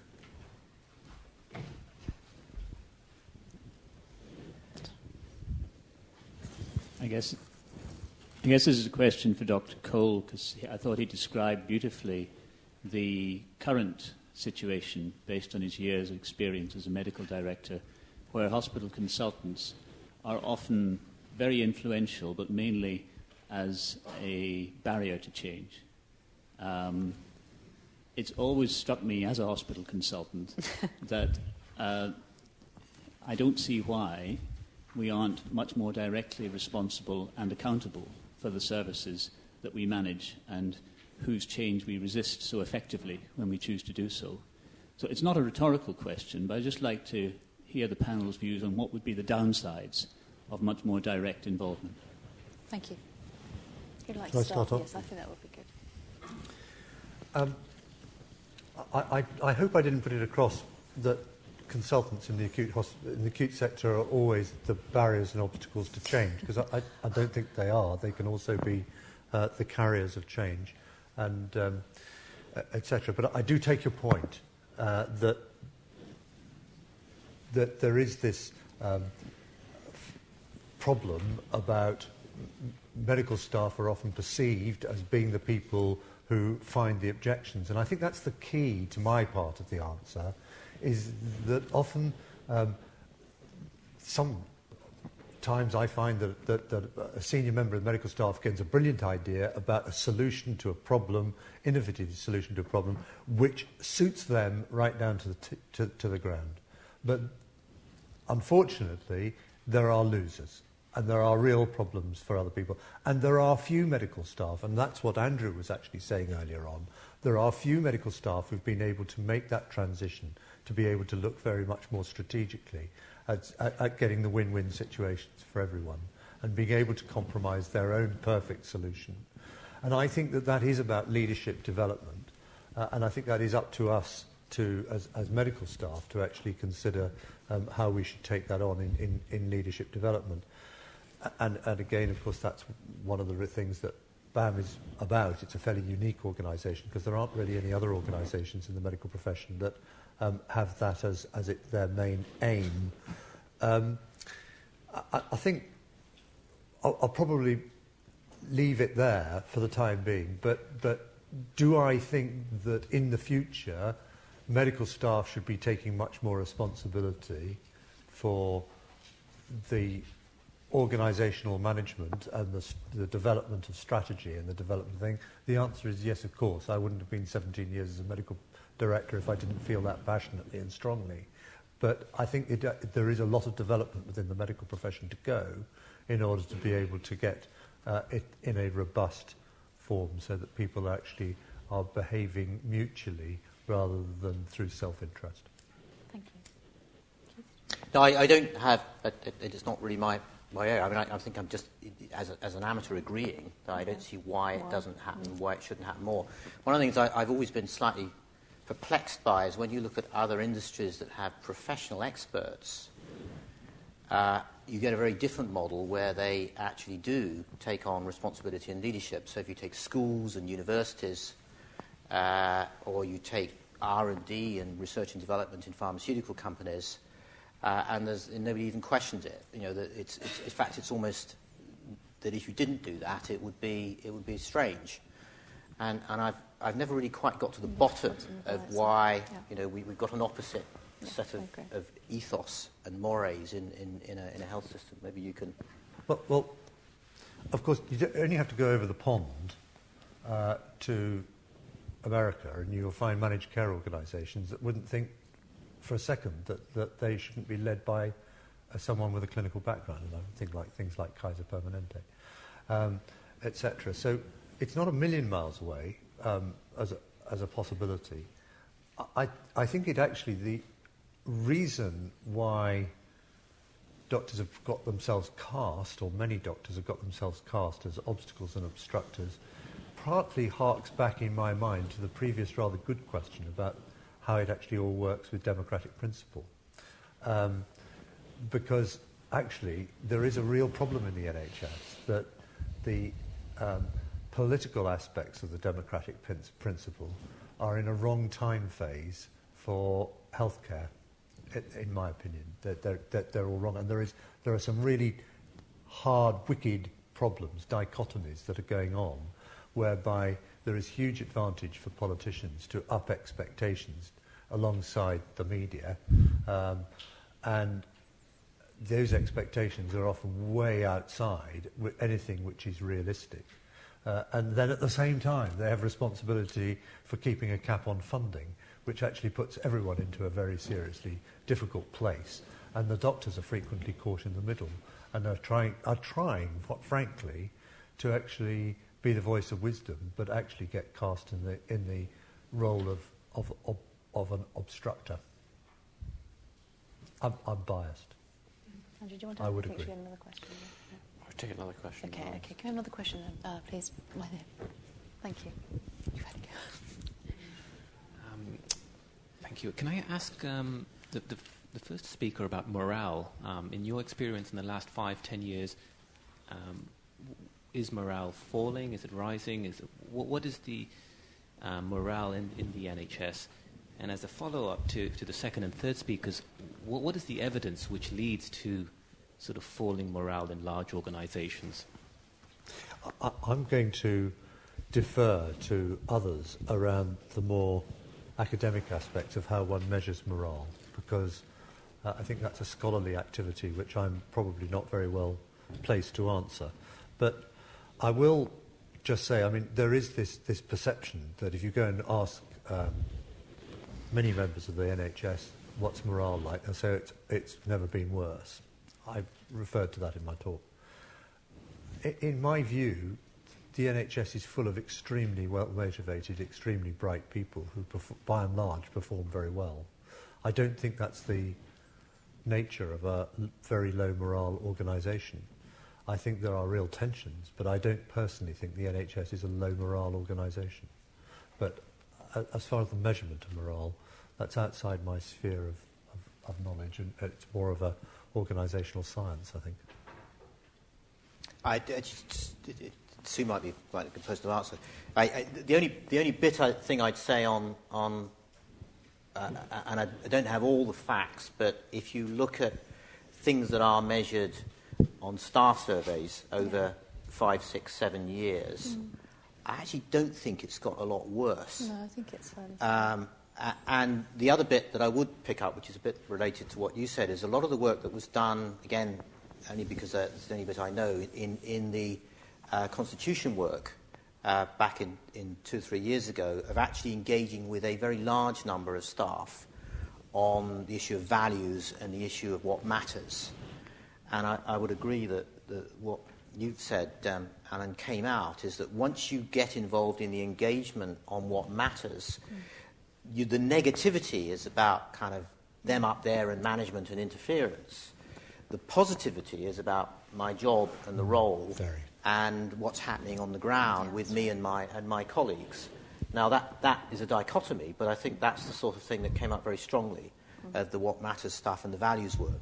Now, of course, what that then did, and, uh, and this is an issue of leadership again, and the NHS Institute's been a kind of party to this as well, is that you, it raises the real value of leadership and their engagement with staff, not communication I'm talking about, but the engagement process uh, of engaging with staff on the agenda, the change, uh, values, what it matters, what means, and, and, and all of that. And that, that has come out in spades, I think.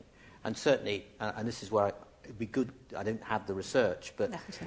it would be where evidence of good engagement with staff actually by leadership does actually produce better results would be quite an interesting uh, proposition. I, I, don't know the answer to that, but, I'm sure you're right about it not being radically different uh, over time.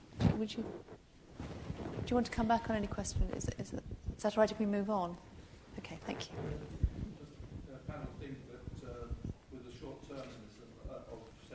Sorry, colleague behind.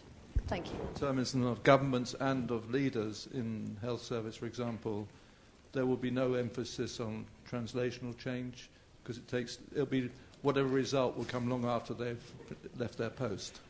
So they're much more interested in acute solutions, quick problems, solve the problem, they can show they've done something.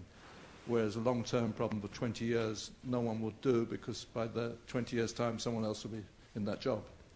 Uh, do you think that's going to affect how this is? Uh, I think, well, as, as, uh, as I implied in my talk, I think there is a relationship between clarity of direction, focusing and maintaining that direction, and persistent effort to enable or implement. There is a relationship between that and, and long term success of any system. So it's, it's quite clear that's the case. But, but you, I mean, the usual argument about politicians, of course, is that they're, they're only in, in office for four or five years. But in the last 20, 30 years, we've seen uh, political parties in, in, in power for long periods of time, very long periods of time. Mrs. Thatcher era was the, the present uh, government you, you, they can't use that excuse.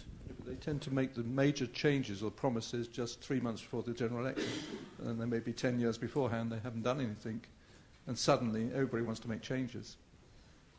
And this is the issue, I think, in how we change that mentality to actually do continuous change. Okay. Anybody want to respond to that question?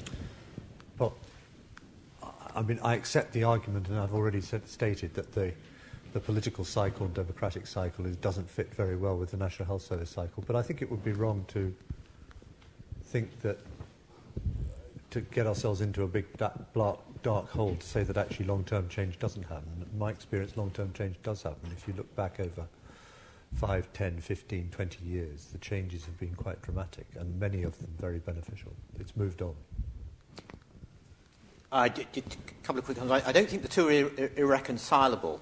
Um, again, I'm always looking for other examples of how things work and don't work. But and actually, anecdotally, there's people in the room that have a better view of me. But I think the, the, the investment over the, a longish period in research, in R and D, in medical research by various governments, um, you know, has actually been uh, something that has continued. Now, everybody's worried about the threats uh, to that in, in the short term in budget cuts as well. But that's a, that, and it's not just in health service. I think you know, the, the investment in R&D and investment by a nation uh, from public funding, there's some evidence that, that, you know, that, that does happen and has been long term. The other, my anecdotal question, I was looking for other examples, is, is, is pharmaceutical companies that you know, get changes in chief executives and changes in management and shareholders who demand earnings per share every three months uh, somehow manage to achieve long-term investments um, because of the dynamic of, of why that's important for their long-term sustainability. Now, of course, the interesting thing is that shareholders recognize that in, in, in the way they think about it, so they don't mind uh, that investment. It's an assumption that that system would work. Not quite the same system. But I, I don't think the two things are irreconcilable. No. I, th- I think it's a question of looking at where are the tensions. Okay. Thank you. Any other questions? At the back there, yes, thank you. I've been very interested in your comments generally about change and, and the concept of is change good or is change bad. And I just wonder what any of your thoughts are on the term change versus um, continuous improvement. And I, I guess um, subtleties, but maybe not. Okay, change versus continuous improvement. Well, the, the philosophy, uh, of, of course, of change I was trying to argue for was one of continuous improvement, looking for, deciding where, uh, where the direction is, and then sticking with it, but in an adaptive sort of fashion, not in a blinded sort of fashion. Uh, that's, that's where we've got results in both the private and public sectors.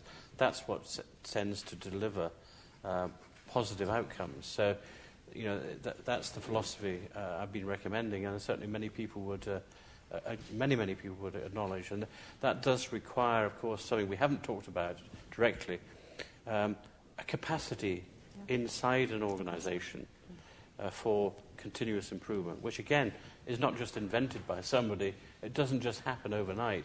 It has to be worked at and built and constructed. And the, re- the receptive context I was arguing for earlier are, are sometimes take a long while to build those kind of, kind of capabilities, but they're very easily lost by precipitous action or, or by the loss of key people or key people in a team. So these things are very hard to create, and, and, uh, but they're very quickly lost. They're precarious, in other words. I, I kind of agree with Andrew. I mean, that, that, uh, particularly on the issue of, of, of internal capacity, uh, because if you, if, if, and we could have a discussion about what sort of change, but if change is always something that's kind of externally driven or enabled, you know, you, you haven't got the sustainability in the system. Uh, if I step back and take a long-term view, I know one, one of the interesting things for me is, is, is the notion of built-to-last systems. And, uh, you know, Oxford University, 900 years, right? Um, does it change? Is change good? And a lot of people attack the university saying, you know, it's always stuck in its old ways, it doesn't change. But that clearly rubbish, because otherwise, what's it doing for 900 years? Yeah, and, and within that, there is a capacity and capability of a very complicated system in the university, which has changed many times to sustain and change itself again. Um, it, it, it has external shocks, and the nature of change inside can sometimes be continuous or it can be sudden and can be occasionally revolutionary. You know, you can get, we've had revolutions in the university over 900 years. But what's interesting is, well, over, over that long period, are there some characteristics? And Andrew uh, highlighted this kind of notion of coherence and direction. You know, why are you here? That's not a bad place to start. There's something that, that, that, that takes that forward.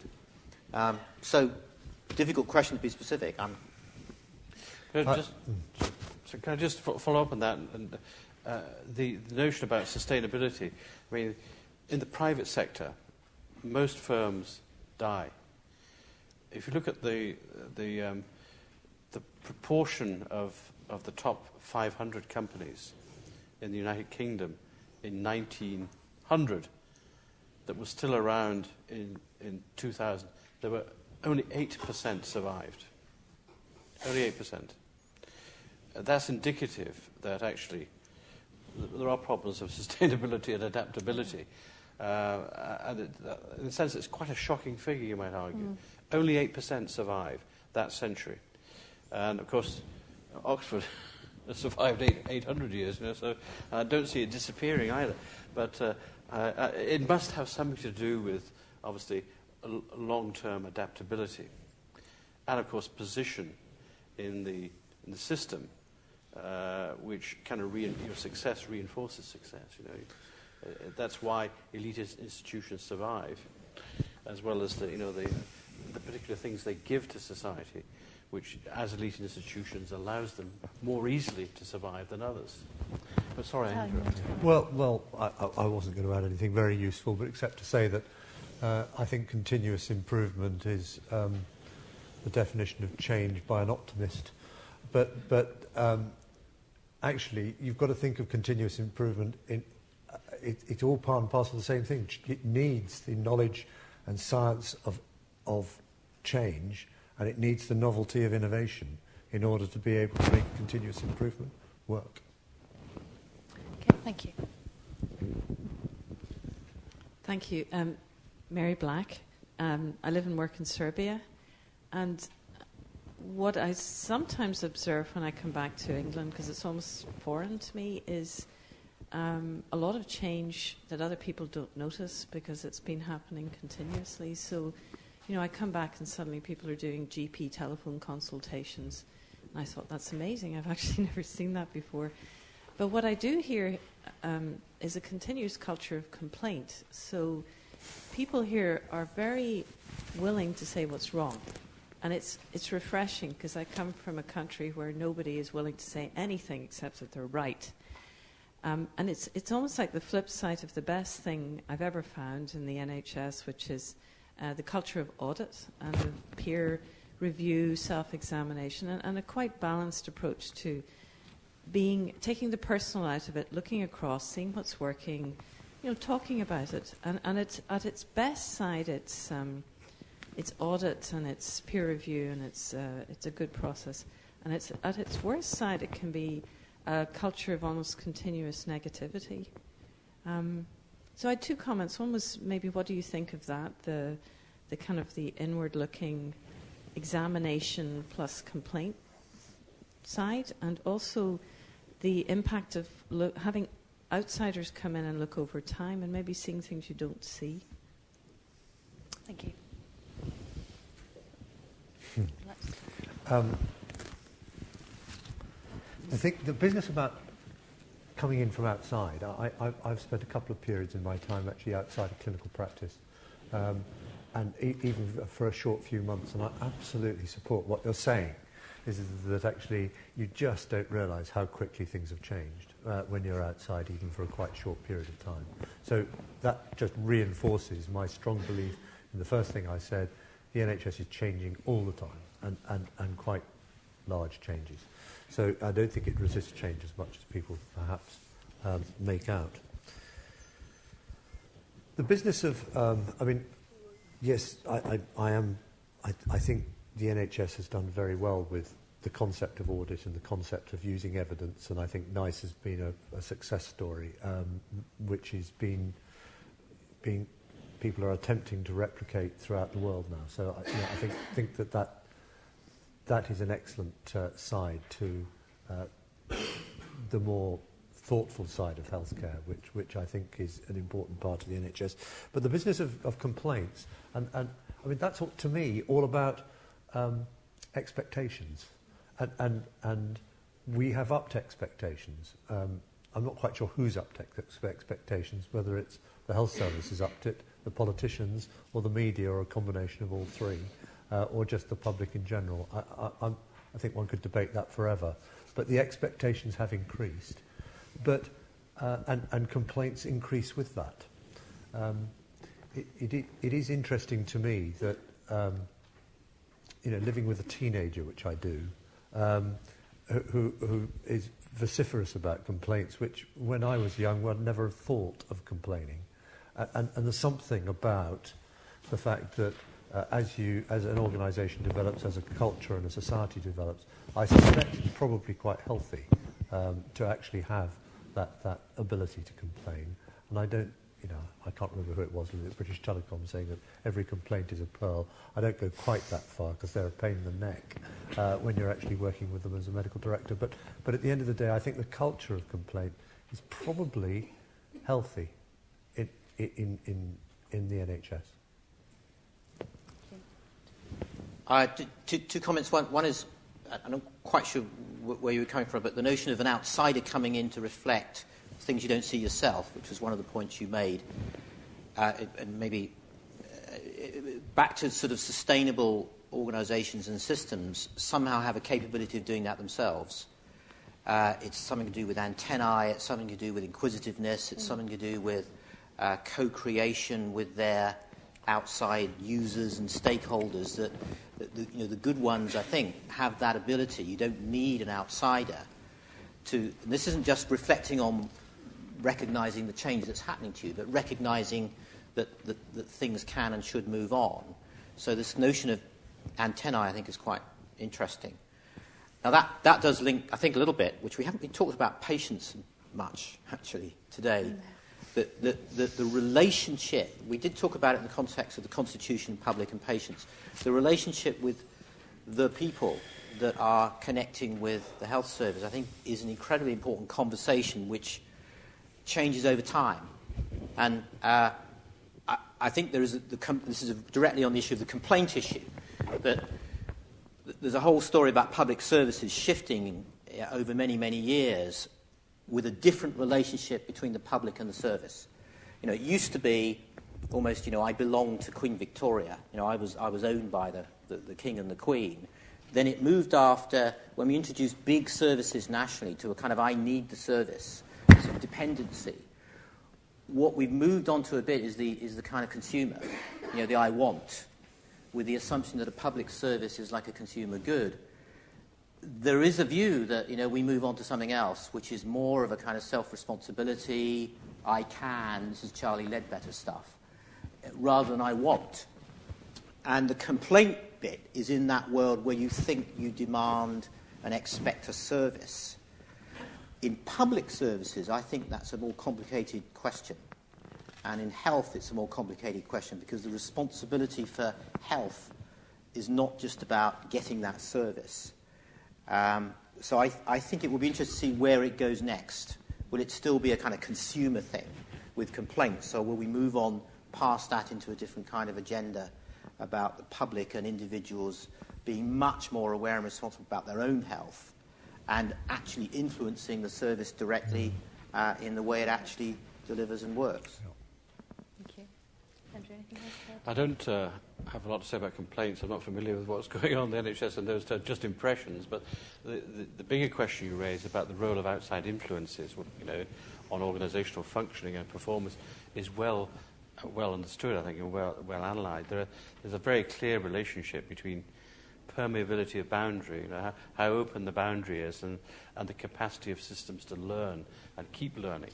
There's plenty of evidence, even the current work we're doing on, on the turnaround of uh, of failing trust, you can see how crucial that is. But another crucial issue one needs alongside it is the how action oriented is the, is the culture. A lot of people get lots of information and they just sit on it. Uh, there's no capacity for action, or a very low capacity for action. Uh, and this is often then highly counterproductive. Lots of new ideas coming in, no capacity. Uh, to act upon those ideas. And uh, so clearly one needs both, and one can't necessarily assume both will be there. Again, two big organizational capabilities that need to be constructed. Okay, well, we've got to, uh, to three o'clock, so I'd, I'd like to uh, close by saying thank you very much to our panelists and to you, the audience, for asking uh, the questions that you did. We've, we've touched on many obstacles and uh, I think explored some interesting avenues for change. So I'm encouraging you all to go to be deviants and do things in your organisations to change things. So thank you very much. Very good.